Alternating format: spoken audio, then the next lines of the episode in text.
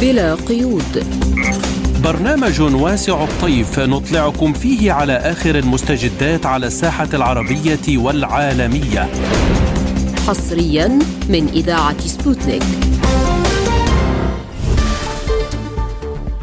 تحية طيبة لكم مستمعينا الكرام في حلقة جديدة من برنامج بلا قيود. نقدمه لكم أنا فرح القادري. وأنا عماد الطفيلي والبداية بالعناوين. مرتزقة عرب يقاتلون إلى جانب القوات الأوكرانية. الأمن التركي يكشف عن الجهة المتورطة في تفجير إسطنبول. عودة نتنياهو للحكومة الإسرائيلية ولابيد يعتبرها يوما أسودا لديمقراطية بلاده. لقاء يجمع حركتي فتح وحماس في بيروت لتوحيد الصف والتصدي لمشاريع نتنياهو. رغم انخفاض سعر القمح الروسي لم يتم قبوله في مناقصة شراء العراق للقمح. لازلتم تستمعون إلى برنامج بلا قيود ونبدأ بالتفاصيل من روسيا حيث أعلن المجلس الرئاسي لإدارة منطقة زباروجيا فلاديمير روغاف عن مشاركة مرتزقة عرب من التنظيمات الإرهابية الدولية في الأعمال القتالية إلى جانب القوات الأوكرانية في المنطقة. وقال روغا في بث قناة سولافيوف لايف أثناء المحادثات بين العسكريين تسمع مرارا اللغة البولندية فهي تهيمن كما تسمع اللغة الجورجية والشيشانية وحتى الفرنسية والعربية. وأضاف روغوف فيما يخص اللغة العربية يتم الحديث عن جبهة النصرة وداعش. بعضهم نقلهم الأتراك إلى هنا والبعض الآخر جاء بهم الأمريكيون. في المجموع يتواجد في أراضي منطقة زاباروجيا مقاتلون من 34 دولة الأمر الذي تؤكده بيانات استخباراتنا. وللتعليق على هذا الموضوع ينضم إلينا من بيروت الخبير العسكري والاستراتيجي العميد الدكتور أمين حطيت أهلا ومرحبا بك سيادة العميد وأسألك يعني تعليقك على مشاركة مرتزقة عرب في القتال إلى جانب القوات الأوكرانية. اولا من حيث طبيعة العمل لم يكن امرا مستغربا أن نجد مرتزقة عرب وأجانب يقفون إلى جانب الحكومة الأوكرانية التي تديرها الولايات المتحدة الأمريكية، فهذا أمر أصبح مستقرا ومعروفا في السياسة الدولية أن أمريكا تستعمل الإرهاب سلاحا لها في مواجهة أعدائها، وهذا الإرهاب ينتشر في أكثر من بقعة وفي أكثر من منطقة ويدخل في أكثر من حرب، فأمريكا مبتدعة الإرهاب في العالم تستثمر بالإرهاب وتستعمله كما استعملته في سوريا، تستعمله في العراق، تستعمله في أفغانستان هذا أمر معروف بكل تأكيد. أما من حيث خصوصية الاستعمال في أوكرانيا فللأمر معنيين. المعنى الأول أن أوكرانيا لا تملك القوة العسكرية والطاقة الديموغرافية والبشرية الكافية لتجنيد القوى العسكرية التي تمكنها من مواجهة القوات الروسية. ثانيا أن الأمر الثاني في للدلالة أن أمريكا تعلم جيدا أن الحرب في أوكرانيا هي حربها الشخصية، حربها الذاتية، وبالتالي تشارك بهذه الحرب عبر المرتزقة الذين تجندهم وتجعلهم آه، العمود الفقري للقوى القتالية في الميدان، فبالتالي استعمال المرتزقة في الساحة الأوكرانية في مواجهة الجيش الروسي يعني عجز أوكراني عن تأمين متطلبات آه، المواجهة ثانيا تدخل أمريكي مؤكد بالحرب باعتبار أن الحرب هي حرب أمريكية بيد مرتزقة وبيد أجانب طب سيادة العميد يعني برأيك من يقف وراء هؤلاء المرتزقة وما الهدف من مشاركتهم؟ يعني ما هي الخطورة التي يشكلونها في حالة عودتهم إلى بلادهم؟ هذا السؤال يعيدنا بالذاكرة إلى ما أسمي يوما الأفغان العرب.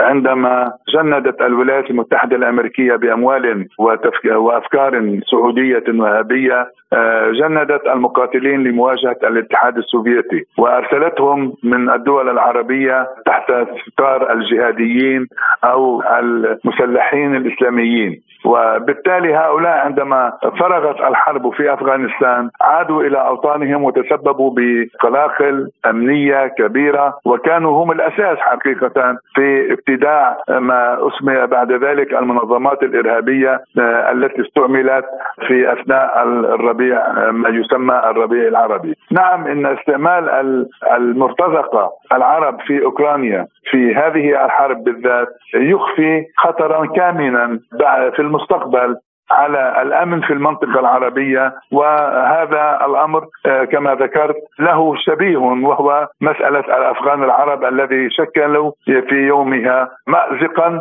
لحكوماتهم. نعم سيادة العميد يعني فيما يخص إعلان الخارجية الروسية استحالة انضمام أوكرانيا إلى حلف الناتو ومن يفكر بذلك فهو ليس بعاقل هو مجنون يعني طبعا ورفض روسيا لأي شروط فيما يخص المفاوضات مع أوكرانيا قراءتك لهذا الموقف؟ قبل العملية العسكرية الخاصة كان هناك إمكان بأن تنضم أوكرانيا آه، بشكل أو بآخر إلى حلف الأطلسي خاصة أنها لم تكن على نزاع مسلح ولم تكن أراضيها آه، التي تحكمها أو تسيطر عليها قد مست وكانت في وضع سليم. أما اليوم فكل شيء يعمل في غير صالحها. آه، أولا الدولة لم تعد دولة كما ينبغي ثانيا هي في نزاع مسلح. ومشتتة قوى. ثالثا هي لا تملك أي طاقة تقدمها للحلف الأطلسي لا بل آه، تشكل عالة على هذا الحلف لما قبلها. ثم إن هناك نصوص في ميثاق الحلف الأطلسي أنه لا يدخل في عضويته من كان مرتبطا بنزاع مسلح مع آخرين وهذا الأمر يعتبر معيارا نافيا لإمكانية الانضمام. فأضف إليه الوضع الوضع الميداني والوضع والوضع الديموغرافي والوضع الاقتصادي كل ذلك يؤدي إلى القول بأن إمكانية انضمام أوكرانيا للحلف الأطلسي هي معدومة. ولا يمكن أن يفكر بهذه بهذا الانضمام إلا أحمق أو جاهل. أن العالم اليوم بعد المأزق الأوكراني بدأ يشعر بالحاجة إلى إنتاج بيئة حوارية تفاوضية دولية، وهذا الأمر يمكن أن يستقرأ ويستنتج من مواقف أو من من لقاءات وغدا في بالي في اندونيسيا القمه العشرين لا تستطيع أن تأتي بحلول آه، يعول عليها والكل مسلم بهذا الأمر. ولكن الذي يبتغونه من هذا الانعقاد بشكل أساسي هو إنشاء بيئة تفاوضية دولية أو بيئة حوارية دولية. وعلى هذا الأساس الحوار يكون وفقا لوقائع الميدان. اليوم آه، كييف ظنت أن بإمكانها أن تملي شروطا على روسيا في مسألة الحوار والتفاوض وتبين أن هذا الظن هو خاطئ وسخيف. وقد أدركت آه، الولايات المتحدة الأمريكية هذا الواقع. لذلك أرسلت مسؤوليها إلى أوكرانيا لتفهمهم حدود المناورة وحدود اللعبة وبأن التفاوض سيكون وفقا للوقائع الميدانية على الأرض، لهذا السبب يستطيع أن نقول أن أي المنتصر أو القوي هو الذي يضع الشروط للتفاوض وأوكرانيا ليست في هذا الموقف. شكرا لك الخبير العسكري والاستراتيجي سيادة العميد أمين حطيط على هذه المداخلة. شكرا جزيلا سيادة العميد. ومن جانب آخر الخبير في شؤون الحركات الإسلامية المتطرفة الدكتور حسام شعيب تحدث لبرنامجنا عن دلالة وأبعاد مشاركة المرتزقة من التنظيمات التكفيرية كالنصرة وداعش في القتال في أوكرانيا. لا شك أن آه، مشاركة مرتزقة أجانب آه، من خارج آه، المواطنين الأوكران في الحرب ضد روسيا الاتحادية هو وسيلة تجدها الولايات المتحدة الأمريكية ناجحة ولعلها تؤثر في مسار الحرب. خصوصا أن هذه المسألة كانت قد أثبتت جديتها في سوريا عندما حضرت المرتزقة آه، بدعم دول لطالما كانت تدعم ما يسمى بالإسلام السياسي واستطاعت تحت مسميات مختلفة جلب هؤلاء المرتزقة وبالتالي كان لها تأثير واضح على آه، الدولة السورية في استهدافات وأيضا في إلحاق خسائر وأيضا تهجير المدنيين. السيناريو لعله يتشابه تماما خصوصا أن الولايات المتحدة الأمريكية آه، تريد أن تستثمر في مسألة المرتزقة وهناك علاقة يبدو أنها علاقة استراتيجية واضحة المعالم آه، بعد احتلال آه، أفغانستان من قبل الولايات المتحدة الأمريكية. وأيضا هذا التحالف القديم الجديد بين الأمريكيين وبين الإسلام السياسي بدءا من القاعدة ومرورا بتنظيم داعش وجبهة النصرة وهؤلاء اليوم يتم الاشتغال عليهم آه، من خلال دول إسلامية عبر الدعم المالي وتأمين التنقلات وأيضا التسهيلات آه، الحركية لهم آه، وصولا إلى أراضي أوكرانيا لوضعهم أمام الروسي.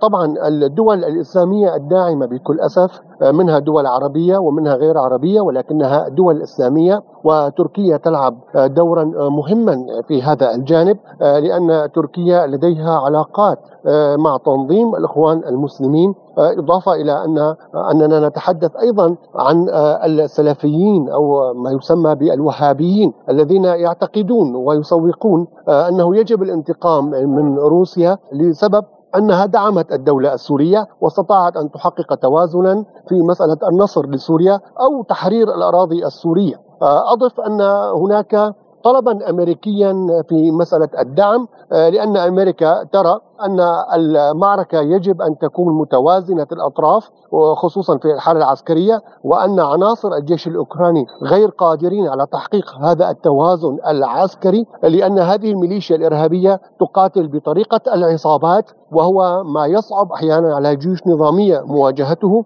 إضافة إلى الحالة المعتقد يعني هؤلاء عندما يأتون بمعتقد ديني قائم على أساس التكفير آه، قائم على أساس الحالة الجهادية وأيضا الحصول على رتبة في الجنة مقابل إلحاق هزيمة بروسيا بتصورات آه، إسلاموية متطرفة فإن ذلك يحقق اهدافا أوكرانية أمريكية بامتياز طبعا غالبية من يأتون يأتون حتى من دول غربية وأيضا ولكن هم من المسلمين تحديدا آه، يأتون آه، طبعا ضمن آه، يعني طرق وأساليب باتت واضحة لكل المتابعين. استمعنا إلى تعليق الخبير في شؤون الحركات الإسلامية المتطرفة الدكتور حسام شعيب.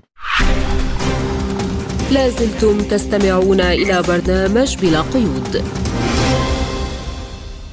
وإلى تركيا حيث أعلن الأمن التركي اليوم أن الجهة المتورطة بتفجير إسطنبول اعترفت بأنها نفذت هجوم شارع الاستقلال بتعليمات من حزب العمال الكردستاني وقال الأمن التركي في بيان له أنه تم اعتقال المدعوة احلام البشير والحامله للجنسية السورية عند الساعة الثانية والخمسين فجرا في المنزل الذي اختبأت فيه بعد تنفيذ العملية بمنطقة إسنلير في إسطنبول.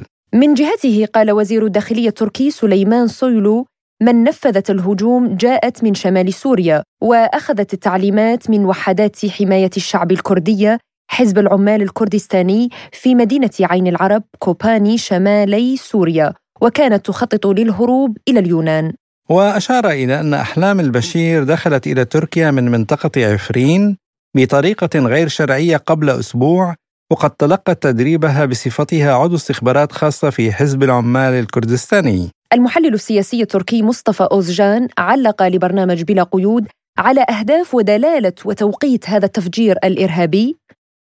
طبعا هناك معارك طاحنه بين حزب العمال الكردستاني في شمال سوريا أو في شمال العراق. ربما انتقاما من السلطات التركيه هم سجلوا أو وضعوا تفجيرات في منطقة استقلال. طبعا هذه المنطقة منطقة مبتزه بالمتسوقين خاصة يوم الأحد.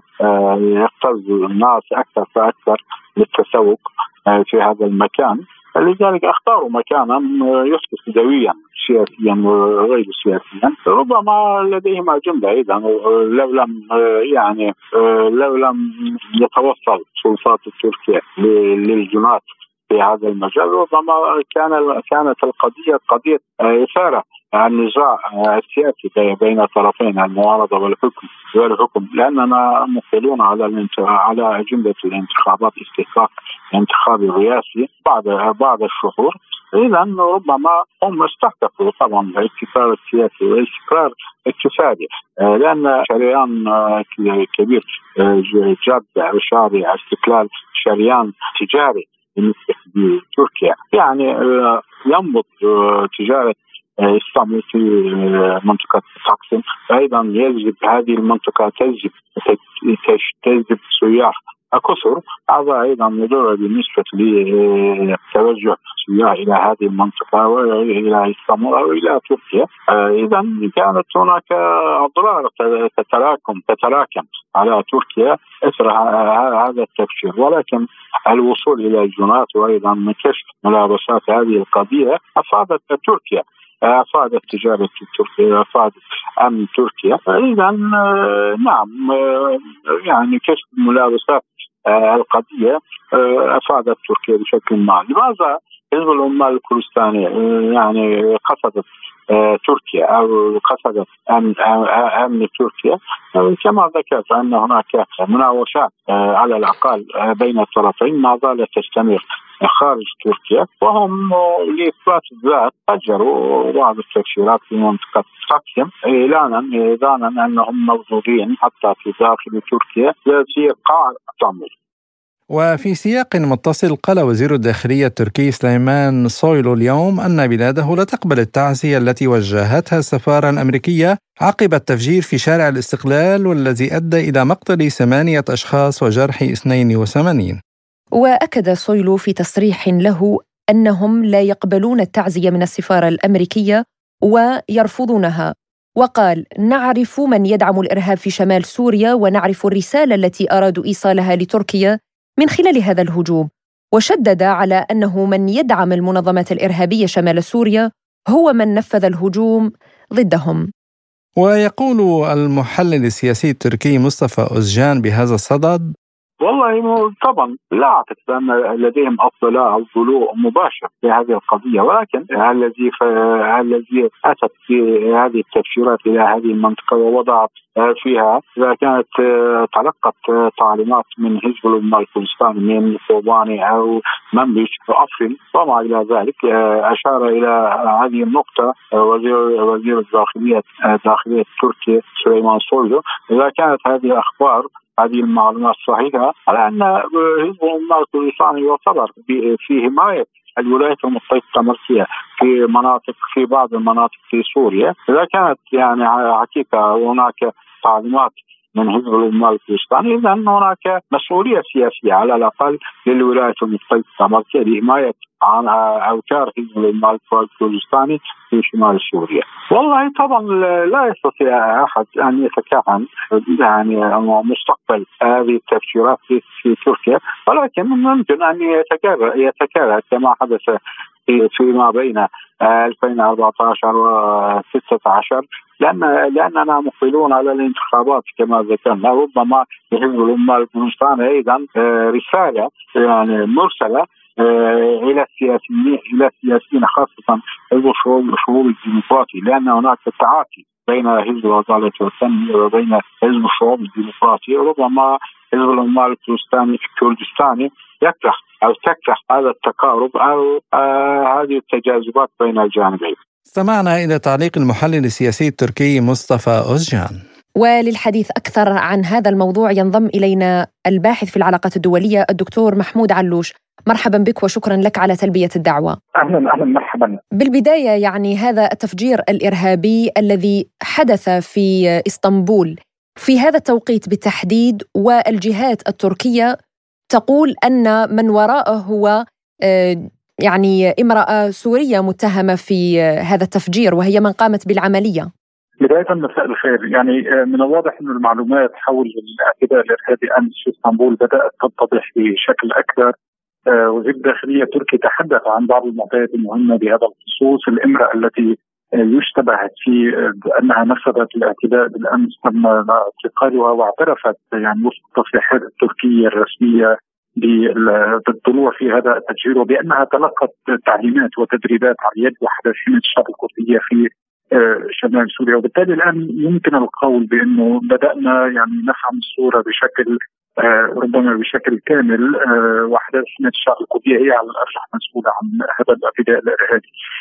توقيت هذا الاعتداء طبعا يعني هو مهم من حيث التوقيت وأيضا المكان اختيار شارع الاستقلال في تقسيم وهو رمز للسياحة في تركيا هو بالدرجة الأولى استهداف قطاع السياحه في تركيا بشكل بشكل رئيسي، الآن تعرفون كما تعلمون قبيل احتفالات أعياد الميلاد عادة ما تكون آه، تركيا وجهة للكثير من السياح من مختلف دول العالم، وبالتالي هذا الاعتداء الارهابي يفترض إنه آه، يعني آه، أو على الأقل يعني كما يأمل الجهه الضارعه في أن يؤدي إلى إفشال موسم رأس السنة على الأقل بالنسبة للأقتصاد التركي وهذه مساله مهمة. فيما يتعلق بالجوانب الأخرى طبعا يعني الاعتداء الإرهابي يشير إلى انه خطر الإرهاب ما زال قائم في تركيا وإن استطاعت تركيا خلال السنوات الخمس الماضية أن تحد من مخاطر الإرهاب لا سيما بعد موجة الأعتداءات الإرهابية بين 2016 و2017 الآن عادت مخاطر الإرهاب من جديد، لكن في جانب آخر بتقديري إنه سرعة السلطات التركية في اعتقال الإمرأة المسؤولة عن هذا الهجوم والكشف بهذه السرعة الكبيرة عن المعلومات يشير أيضا إلى إنه السلطات التركية لديها قدرة كبيرة على التعاطي مع المخاطر الأمنية. وإن استطاعت بالأمس يعني الإرهابيون وإن استطاعوا يوم أمس أن يفعلوا أو يقوموا باخراق امني في منطقة مهمة جدا. لكن بطبيعة الحال هذه الفروقات واردة. يعني في كل الدول تحصل هذه الفروقات من المهم جدا الآن آه، أن يدفع هذا الاعتداء الإرهابي بالسلطات إلى أن تكون أكثر يقظة في التعاطي مع الوضع الأمني خلال الفترة المقبلة. لا سيما أنه آه، يعني هناك تحديات كبيرة تمر بها البلاد، هناك وضع اقتصادي مضطرب نسبيا، هناك يعني استقطاب سياسي مع اقتراب الانتخابات البرلمانية والرئاسية، هذا في جانب، في جانب آخر هو المسألة حقيقة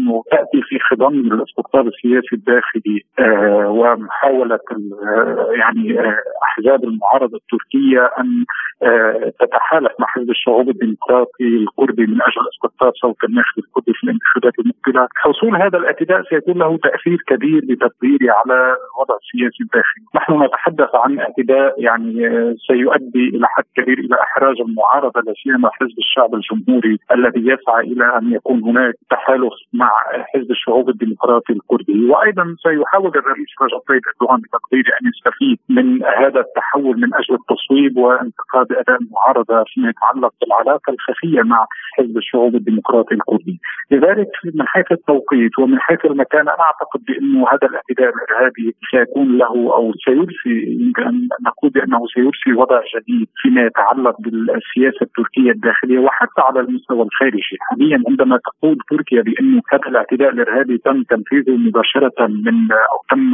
إصدار الأوامر من عين العرب كوباني فهذا يعني إنه آه، خيارات تركيا في مواجهة هذا التهديد كيف ستكون؟ هل ستكون هل ستقدم تركيا على عملية عسكرية ضد وحدات من الشعب الكرديه في سوريا؟ هذا سؤال مطروح الآن بقوة على الطاولة، آه، رغم إنه هذا السؤال كان مطروح خلال الفترة الماضيه الا انه اعتقد بانه عودة مخاطر التهديدات الامنيه في الداخل التركي ستجعل هذا الخيار أكثر مطروحا على الطاولة في الفترة الماضيه. طيب أستاذ محمود ما هي دلالة رفض تركيا لتعزية من السفارة الأمريكية بضحايا تفجير شارع الاستقلال؟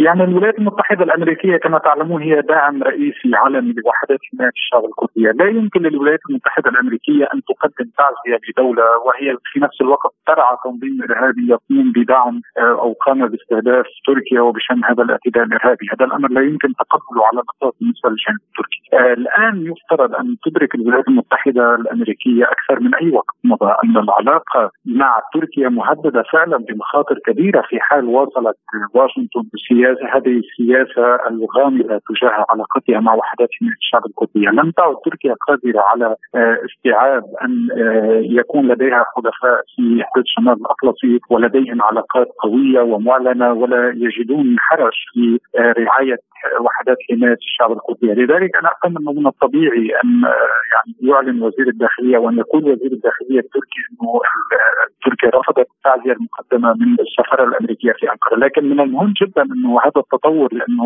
خلال الساعات المقبلة هناك قمة يفترض أن تعقد بين الرئيسين رجب طيب اردوغان وجو بايدن على هامش قمة مجموعة العشرين في مدينة بل الإندونيسية، طبعا هذا الموضوع سيطرح الآن بشكل قوي على الطاوله، موضوع الدعم الأمريكي أو العلاقة الأمريكية مع وحدات حمايه الشعب الكردية. آه، بتقديري هذا الاعتداء الإرهابي والتصعيد النبره السياسيه التركيه تجاه واشنطن سيستطيع الرئيس إردوغان أن يستخدمه على في المفاوضات المقبلة خلال الساعات المقبلة مع الرئيس بايدن حول علاقه واشنطن بوحدات حمايه الشعب الكرديه بالإضافة إلى مسائل أخرى مرتبطة بالمشروع أو خطه تركيا مقاتلات اف 16 الباحث في العلاقات الدولية محمود علوش كنت معنا من إسطنبول. شكرا جزيلا لك أستاذ محمود.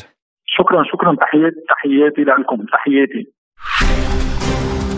لازلتم تستمعون إلى برنامج بلا قيود. وإلى إسرائيل حيث اعتبر حزب رئيس الوزراء الإسرائيلي المنتهي ولايته يائير لابيد أن تكليف رئيس الوزراء الأسبق بنيامين نتنياهو بتشكيل الحكومة الجديدة هو يوم أسود للديمقراطية الإسرائيلية. وقال حزب هناك مستقبل في تغريدة على حسابه بموقع تويتر بعد تكليف الرئيس الإسرائيلي لزعيم حزب الليكود نتنياهو بتشكيل الحكومة يوم أسود للديمقراطية الإسرائيلية يتعرض فيه رئيس الوزراء المكلف للابتزاز أمام شركائه الذين هدفهم كله تخليصه من محاكمته وإعادة إسرائيل إلى الوراء. وأضاف لن نتخلى ابدا عن الدولة وقيمها الليبرالية ولن نسمح بتضرر مستقبل أطفالنا سنقاتل متحدين في الكنيست في الساحات على الجسور حتى نستبدل حكومة الدمار بحكومة التغيير. فما الجديد الذي سيطرأ على السياسة الإسرائيلية في وجود نتنياهو؟ وبالأخص تأثير ذلك على المنطقة العربية وعلى الفلسطينيين. وهل سيوقف نتنياهو مشاريعه المتطرفة في التوسع الاستيطاني الاستعماري وتهويد القدس وتقسيم المسجد الأقصى زمنيا ومكانيا أم أن عودته جاءت لاستكمال هذه المشاريع تحديدا؟ نذكر هنا مستمعينا الكرام أن بنيامين نتنياهو سبق أن تولى رئاسة الوزراء في إسرائيل بين عامي 1996 و 1999 ومرة أخرى بين عامي 2009 إلى غاية 2021 ولمناقشة هذا الموضوع نستضيف معنا عبر الهاتف من فلسطين الخبير بالشؤون الإسرائيلية أحمد رفيق عوض. أهلا وسهلا بك وشكرا على تلبية الدعوة. نبدأ من أول تصريح لنتنياهو. هو أنه سيقوم بكل ما يمكنه لتشكيل حكومة مستقرة وناجحة ومسؤولة تعمل لصالح جميع مواطني إسرائيل. يعني إلى أي مدى سيخدم نتنياهو مصلحته ومصلحة الإسرائيليين على حساب الفلسطينيين؟ برأيي المتواضع أنه عودة نتنياهو إلى الحكومة من جديد عمليا سيستمر في نهجه السابق نهجه المتشدد والمتطرف حتى والعدواني أيضا ضد الفلسطينيين وضد ضد المنطقة، وبالتالي هو عمليا سيحبط فكرة حل الدولتين، سيحبط أيضا عملية التفاوض مع الفلسطينيين وسيحاول حتى أن يفكك الشعب الفلسطيني من خلال تعميق الانقسام وبالإضافة إلى تعميق الاستيطان، لكن الجديد أيضا هو إنه سيتلف في في حكومته أو سيشرك في حكومته يمين فاشي متطرف عنصري، هذا اليمين قد يكون قد يؤثر أو قد يضغط على نتنياهو من أجل تسريع خطوات الضم ضم الضفة الغربية كليا أو جزئيا بالإضافة إلى اسرله المسجد الأقصى واختطافه وكذلك القدس. وأيضا وهذا هذا يعني ممكن يكون خطير جدا إنه يحاول أن يضرب المشروع النووي الإيراني بشكل أو بآخر كيف يعني؟ أو بشكل سري. كيف يتم ضرب المشروع النووي الإيراني بتعاقد مثلا مع أمريكا؟ لا أعتقد إنه أمريكا بك...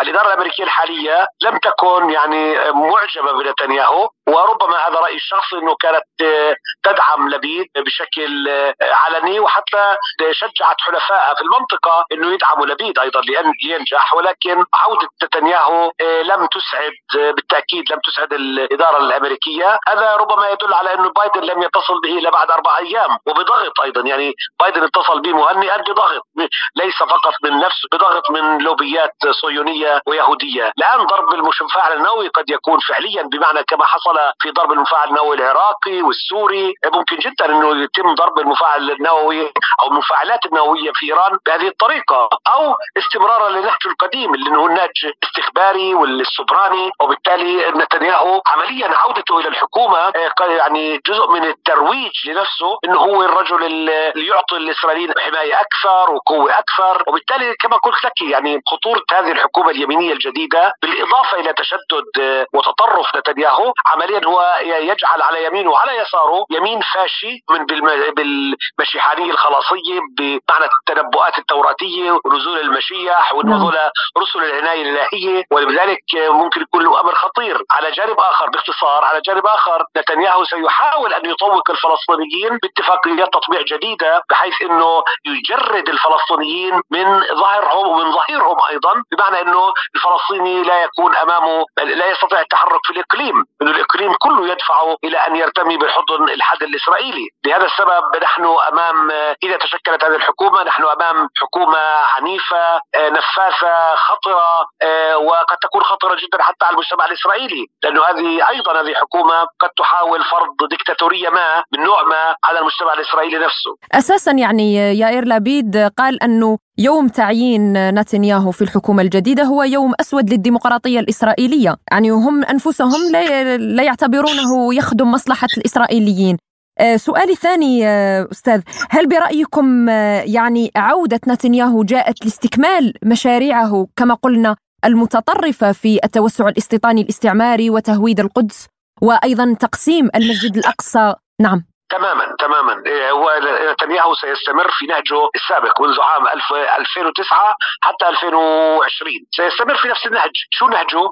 العدوانية الشديدة ضرب الفلسطينيين حيثما تواجدوا تكريس الاستيطان بشكل كبير وتوسيعه وشرعنته. أيضا إيه، أسرلة القدس تماما وتغيير ديموغرافيتها وجغرافيتها تماما. اختطاف المسجد الأقصى إيه، وهذا أعتقد إنه أحد أهداف المشيحانية الخلاصية أو الصهيونية التوراتيه الجديدة. تعتبر إنه القدس المسجد الأقصى هو هدف آه، قومي ديني آه، توراتي لاهوتي. وبالتالي أعتقد إنه آه، يعني هذا سيستمر فيه. المسألة الأخرى إنه سيكون كما قلت ربما يشعل المنطقة وربما العالم. لا أعرف إذا تعرض لإيران بشكل معين. ضرب نعم. المشفع النووي هذا أيضا سيثير المنطقة كلها.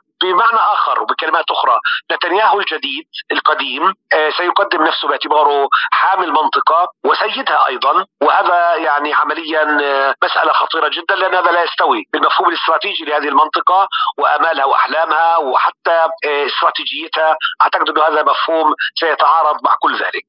طيب أستاذ بالنسبة لعودة نتنياهو لرئاسة الحكومة هل برأيكم هو حماية له من المحاكمة أو أو المعاقبة الدولية على أمور الفساد والقضايا التي عرف بها.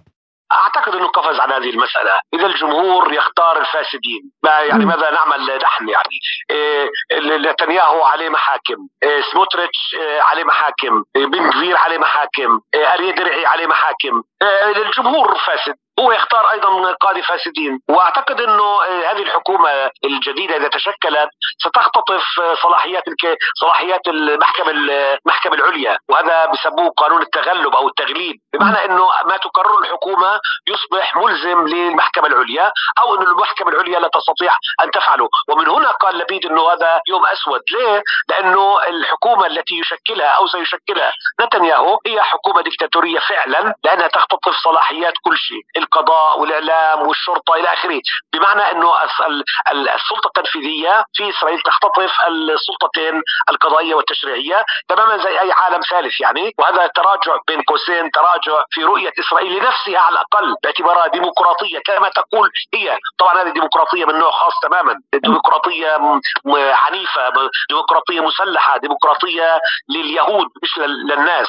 وأكثر من ذلك المشكلة انه هذه هذه الحكومة الفاشية تقول إنه بدنا إسرائيل توراتية مش ديمقراطية. وطبعا هذول هذا طبعا كلام يطول ولكن باختصار نعم. إنه بدهم إسرائيل توراتية يعني كما كما تريدوا تفسيرات التوراة الخاصة بهم لأنه تفسيرات التوراة مختلفة. مش مش ديمقراطية إنه هي دولة لكل مواطنيها وفيش فيها مساواة إلى آخره. ذلك عمليا كما قلت في بداية كلامي إذا كانت هذه الحكومة الفاشية خطيرة علينا وعلى الإقليم فهي أيضا خطيرة على المجتمع الإسرائيلي. كيف برأيك سيكون موقف الدول العربية وأيضا الدول التي طبعت مع إسرائيل في وجود حكومة نتنياهو؟ أعتقد أن الحكومات بعض الحكومات العربية طبعت مع إسرائيل وهذا قرار استراتيجي بالنسبة لها وأعتقد أنها لن تتراجع عن ذلك. يعني حتى لو كان هناك آه، حكومة فاشية يعني هذه حكومات آه، ترى إنه العلاقة مع إسرائيل علاقة مفيدة بتحميها تقدم لها ما تريد. وبالتالي أعتقد أنه إذا كانت هناك ردود أفعال خجولة أو انتقادات خجولة ولكن برأيي أنه ستستمر هذه العلاقات.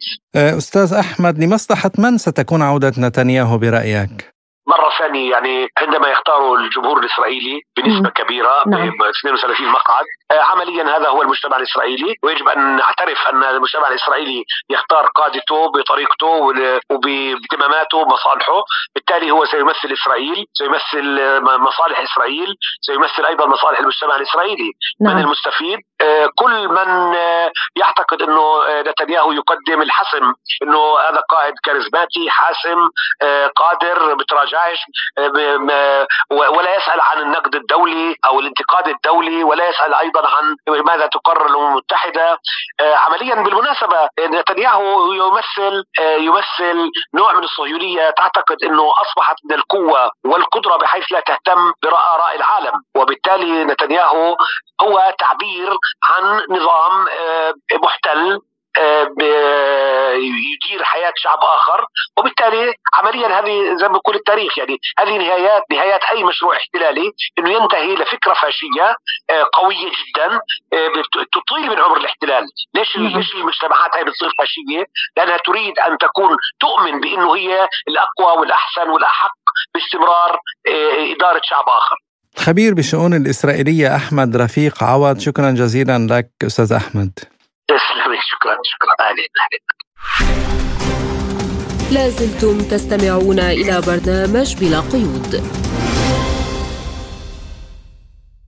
وإلى بيروت حيث التقى ممثلون عن حركتي فتح وحماس في السفارة الفلسطينية لدى بيروت. وأكدوا ضرورة توحيد الصف الوطني والتصدي لمشاريع حكومة نتنياهو اليمينية المتطرفة. وجمع اللقاء عضو اللجنة المركزية لحركة فتح مفوض العلاقات الوطنية عزام الأحمد وعضو المكتب السياسي لحركة حماس نائب رئيس الحركة في الخارج موسى أبو مرزوق. وحضر اللقاء سفير دولة فلسطين لدى لبنان أشرف دبور ورئيس دائرة العلاقات الوطنية في حماس في الخارج علي بركة. وجاء هذا اللقاء للتأكيد على تعزيز الجهود لتوحيد الصف الوطني وترتيب البيت الفلسطيني لمواجهة الاحتلال والتصدي لمشاريع حكومة نتنياهو اليمينية المتطرفة في التوسع الاستيطاني الاستعماري وتهويد القدس وتقسيم المسجد الأقصى زمنيا ومكانيا. لازلتم تستمعون إلى برنامج بلا قيود. وإلى أخبار سياسية متفرقة حيث كشفت صحيفة كاميرسانت الروسية عن بدء المحادثات بين الوفدين الروسي والأمريكي في أنقرة. وقد وصل مدير المخابرات الروسية الخارجية سيرجي ناريشكين إلى العاصمة التركية ولم يتم الإعلان عن هذا الاجتماع علنا من قبل. أعرب الرئيس الروسي فلاديمير بوتين عن تعازيه للرئيس التركي رجب طيب أردوغان بضحايا الهجوم الإرهابي في إسطنبول. علق وزير الخارجية الروسي سيرجي لافروف في مقطع فيديو على الأنباء التي تحدثت عن نقله إلى المستشفى ودعا وسائل الإعلام الغربية إلى أن تكون نزيهة وتكتب الحقيقة في معظم الأحيان.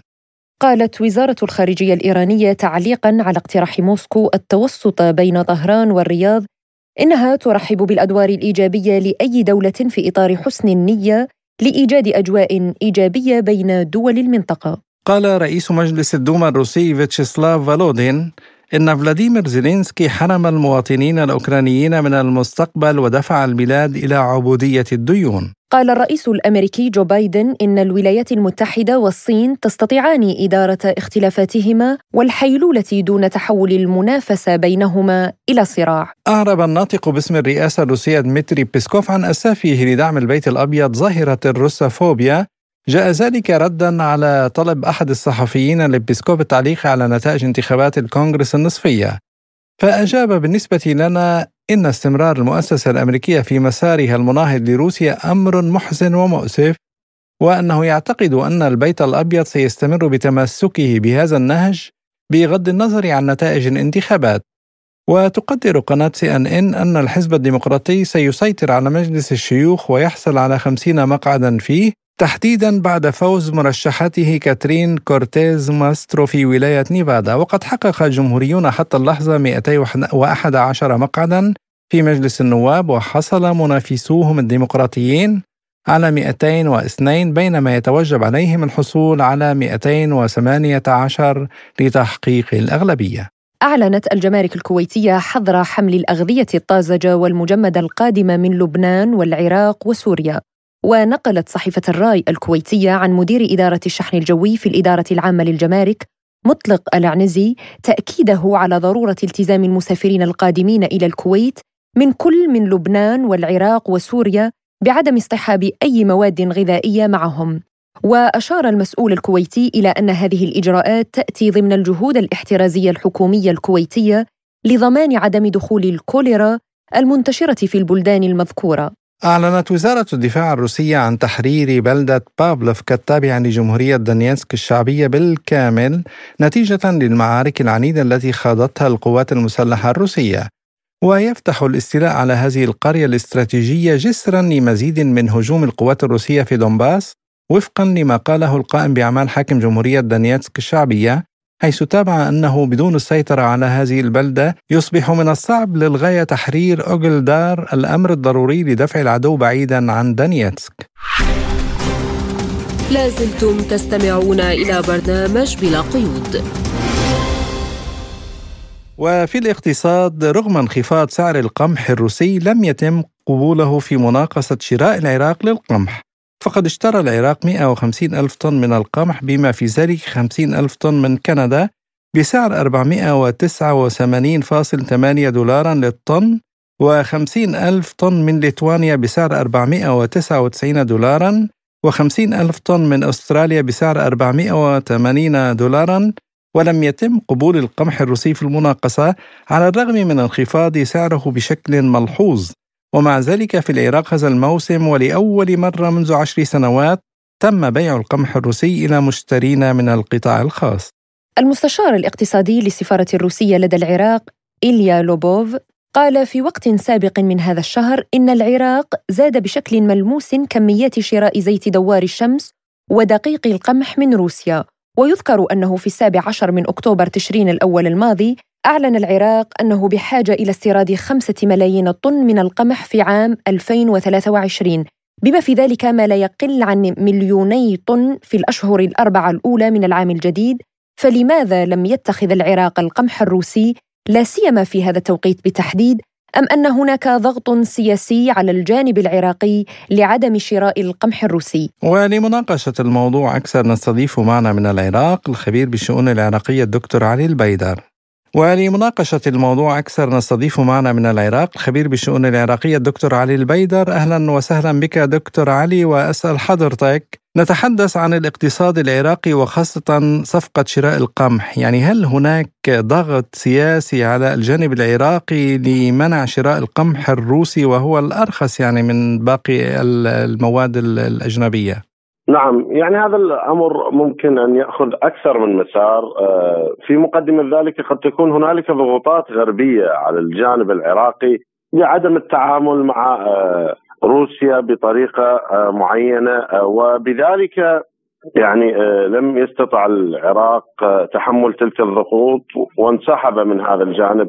هذه نقطة. النقطة الأخرى ممكن أن تكون هنالك يعني عملية سمسرة فيما يتعلق بجوانب الصفقات العراقية آه، التي تبرم مع الدول الأخرى وبالتالي تسهم في أن تكون هنالك حالة من الانتقائية لا تفضل فيها المصلحة العامة مثل ما حصل مع صفقة القمح الروسي ويذهب العراق إلى خيار أردى وبأسعار أغلى لكن آه، الذين يتمون هذه الصفقة آه، يحصلون على آه، يعني مبالغ طائلة ونتحدث عن أكثر من 150 ألف آه، طن, طن. من القمح نعم. نعم هذا المبلغ إذا إذا كانت هنالك عمولة بمعدل خمسة دولارات لكل طن ممكن أن يحصل فارق كبير آه، لهؤلاء السماسرة، لذلك على حكومة السوداني أن آه، تذهب باتجاه خيار مصلحة آه، العراق وأن تكون هي المتسيدة للمشهد لا لأي اعتبارات قطبية أو ضغوطات دولية. وهذه الأمور يعني هي التي جعلت واقع البلاد يتجه نحو الأسوأ منذ العام 2003 بسبب يعني سياسة المحاور وغيرها من التفاصيل التي تجر البلاد إلى يعني التواجد يمينا أو يسارا.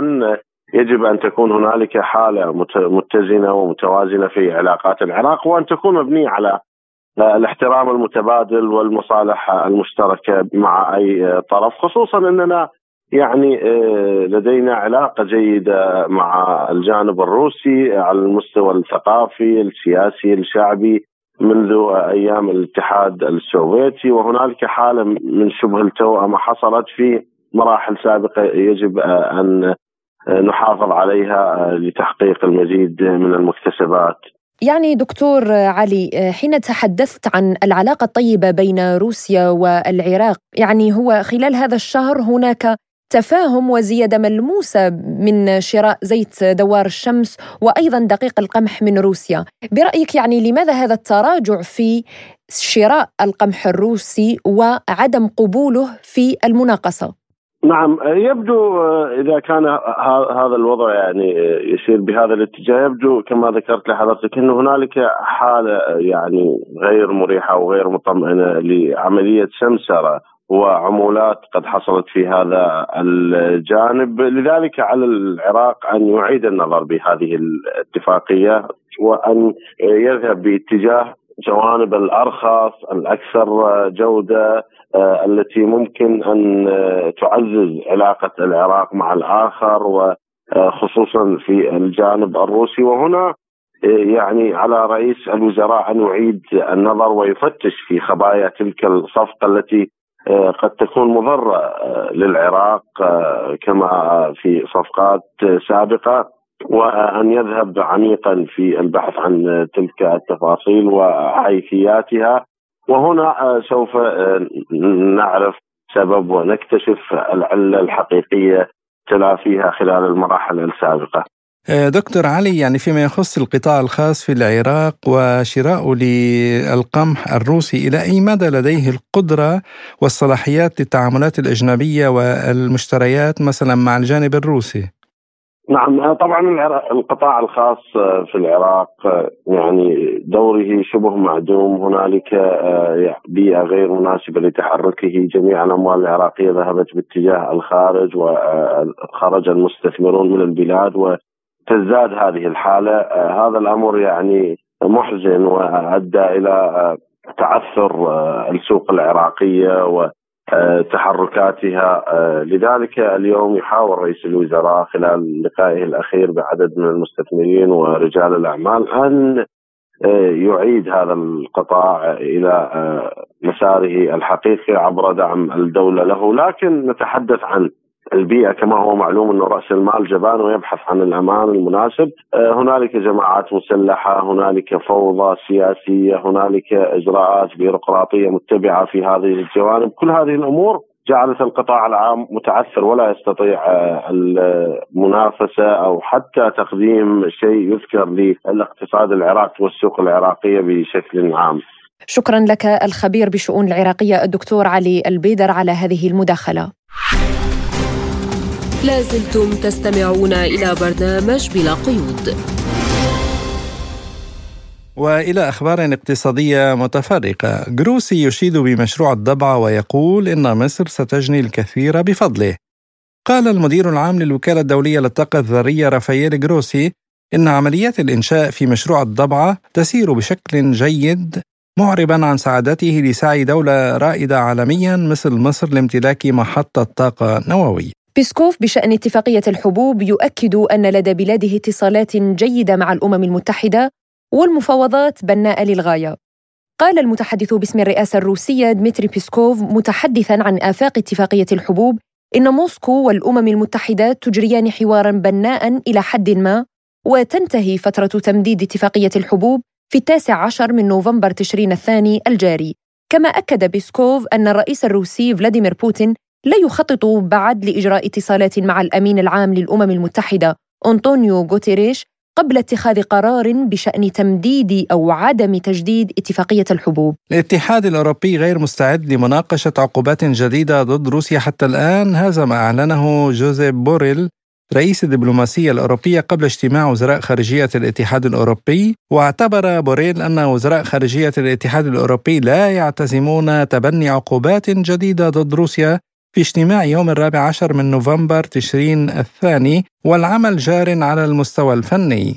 وقال ردا على سؤال من الصحفيين عما إذا كان من المقرر تبني حزمة جديدة من العقوبات ضد روسيا قال ليس اليوم نحن نتفاعل نواصل الإجراءات. تقدم الدول الأعضاء مقترحات تتم دراستها تعقد المشاورات مع الخدمات القانونية ثم ننتقل إلى التبني ويمكن التأكد من أننا لم نتوقف. العراق يضع خطة لتقليل آثار شح المياه في البلاد. قالت وزارة الموارد المائية العراقية إنها وضعت خطة مكونة من محورين لتقليل آثار شح المياه في البلاد. وأوضح المتحدث باسم الوزارة علي راضي أن المحور الأول داخلي وهو ضمان عدالة توزيع المياه لكافة القطاعات. منها القطاعات الزراعية وقطاع المياه الخام لمحطات الإسالة إضافة إلى كل الاستخدامات الأخرى وحصة الأهوار وكذلك حصة البصرة كما أعلنت وزارة الموارد المائية العراقية عن وضعها دراسة استراتيجية للتوسع باستخدام المياه الجوفية كبديل للمناطق التي يصعب وصول المياه السطحية إليها. صرح وزير الطاقة السعودي الأمير عبد العزيز بن سلمان بأن مجموعة أوبيك بلس التي تضم دول منتجة للنفط من داخل وخارج منظمة أوبيك ستظل حذرة بشأن الإنتاج. ومن المقرر أن يجتمع التحالف الذي يضم 23 دولة بقيادة روسيا والسعودية في الرابع من ديسمبر المقبل لتقرير ما إذا كان سيخفض الإنتاج مرة أخرى أو يحافظ على مستواه الحالي أو يقوم بزيادة الإنتاج. وأشار الأمير عبد العزيز بن سلمان إلى أن الأعضاء في مجموعة أوبك بلس ينظرون إلى حالة الاقتصاد العالمي ويرون الكثير من الشكوك.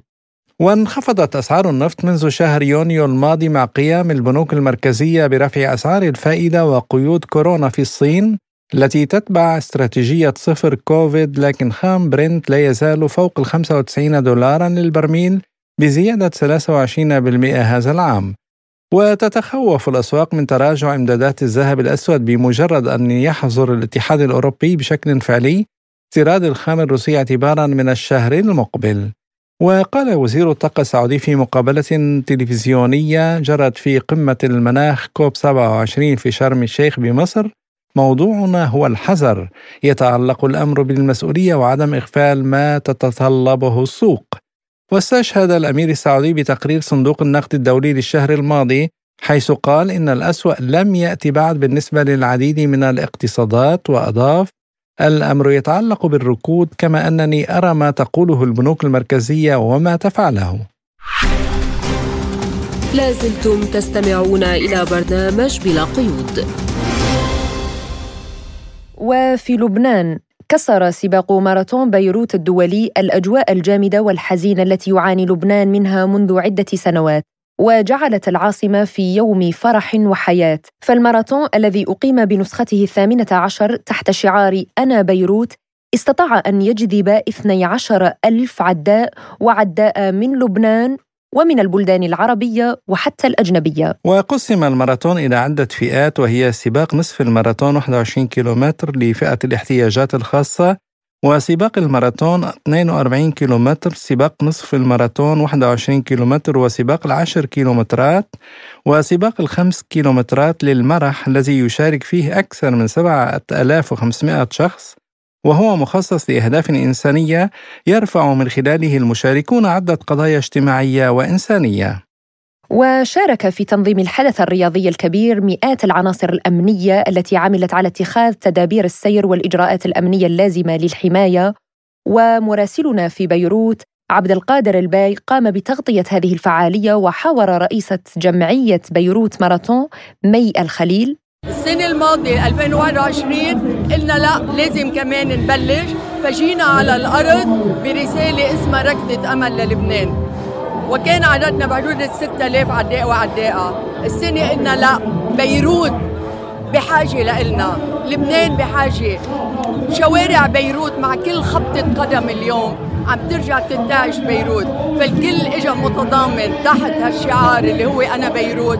حمل هالهوية واجتمعنا اليوم. 12 ألف عداء وعداءة. من 60 جنسية عربية وأجنبية كلنا عم نفرجي نحن من خلال الرياضة الثقافة الفن السياحة. رح نضلنا الناظر لحتى يرجع لبنان ينهض ويستعيد نشاطه. وفي الأخبار الرياضية كذلك تجهيزات وتحضيرات لمونديال قطر 2022 ويذكرنا بمونديال موسكو 2018 الرائع الذي جرى في عام 2018 وللأسف يعني لم تكوني حاضرة فرح فكان يعني فعلا عرس كروي رائع جدا. كنا نشاهد يعني نحن عبر المباريات عبر شاشة التلفزيون ونرغب بالمجيء إلى موسكو وإلى روسيا ككل لحضور هذا العرس الرياضي كيف أن روسيا نظمت ويعني آه، أبدعت في مجال آه، تنظيم المونديال بالمقارنة مع بقية الدول التي احتضنت آه، مونديال العالم طبعا كان من أنظم وأرتب المونديالات وكان رائع جدا لم تحصل أي حادث وكل شيء رائع والناس كانت مرتاحة ومبسوطة هذا يحتسب يعني للجهات طبعاً. الأمنية أيضا أنا كل الروسية. يوم كنت أشارك بشكل فعال يعني في يعني بين المشاركين والمشجعين وبشكل يومي يعني كان شيء رائع جدا نتوقع أيضا أن قطر ولعلاقتها الطيبة مع موسكو أن تكون قد استفادت من الخبرة الروسية في تنظيم آه، المونديال لعام 2018 وطبقت إجراءات ويعني أمور تقنية كذلك في ملاعبها الفخمة. نعم كان التنظيم على أعلى مستوى في روسيا في ليس فقط في موسكو إنما في كل المدن. يعني كان تنظيم رائع جدا ونظام البطاقات الإلكترونية وكل شيء كان رائع. حتى أنه المقطع للفيديو الذي تم تصويره في قطر لمشجعين هنود وبرازيليين آه، والذي أثار بطبيعة الحال الكثير من الجدل يعني قبل أسبوع من انطلاق مباريات نهائية بطولة كأس العالم لكرة القدم 2022 آه، المقام في قطر. يعني ذكر الكثير من المشجعين بما تم وما كان موجود في مونديال روسيا 2018 طبعا كان هناك آه، مشاركين من كل دول العالم يعني كان شيء رائع. آه، بالطبع هذا مقطع الفيديو آه، يظهر مجموعة من الهنود يرتدون زي المنتخب البرازيلي كونهم المشجعين ومكتوب عليه عبارة مشجعو البرازيل قطر مما أثار الكثير من التساؤلات والجدل عبر منصات التواصل الاجتماعي. وأنا لا أرى أي شيء يعني معيب في الأمر ولا ولا عجيب ولا غريب. يعني الهنود يشجعون فريق البرازيل. ومن لا يشجع فريق البرازيل طبعا يعني. ويحتفلون يعني. يعني لماذا الغرابة والاستغراب أعتقد أنه مجرد ضرب في قدرات قطر لاحتضان هذه الفعالية وكما رأينا يعني سابقا أنه الكثير من الدول التي أبدت استياءها لاحتضان دولة مثل قطر ولهذه آه، الفعالية الكروية العالمية نعم وكان هناك انتقادات طبعا تذكروا حقوق الإنسان عندما قبل بدء المونديال القطري بأسبوع أو بأسبوعين وهم يعني لا نريد أن نتحدث في السياسة لكن يعني حقوق الإنسان هذه الدول التي انتقدت قطر تدعي. هي من تنتهك حقوق الإنسان بكل المعايير وحتى أنها أدخلت الكرة في السياسة وحرمت الفريق الروسي من لعب ومن يعني آه، دخول في مونديال قطر 2022 علما إنه عندما يكون هناك لاعب عالمي مثلا يرفع علم فلسطين فيتدخلون مباشرة لماذا رفعتم علم فلسطين؟ الرياضة والسياسة لا تلتقيان. نعم. اذا كيف يمكنكم أن تمنعوا الفريق الروسي من المشاركة في هذا المونديال؟ إذا كانت السياسة والرياضة يعني لا يجتمعان, لا يجتمعان. ولا يلتقيان. نعم. يعني هذا نفاق غربي ما بعده نفاق. وكان يعني على فكرة أكثر مقطع متداول في البرازيل التقط من قطر لحشود من الجارية الهندية يرقصون مرتدين ملابس المنتخب البرازيلي متمنين لهم الفوز في كأس العالم. وفي التغريدة البرازيلية مكتوب هذه ليست مظاهرة في بلدنا للمطالبة بانقلاب عسكري بل هنود في قطر يشجعون منتخبنا. لازلتم تستمعون إلى برنامج بلا قيود. مستمعينا الكرام وبملف مونديال قطر نصل إلى نهاية هذه الحلقة من البرنامج. كان معكم فيها عماد طفيلة وأنا فرح القادري دمتم في أمان الله وحفظه. وشكرا لإصغائكم وإلى اللقاء. وللمزيد من المعلومات ومتابعة أخبارنا يمكنكم الاشتراك عبر قناتنا على التليجرام والموقع الرسمي لسبوتنيك سبوتنيك دوت إي إي.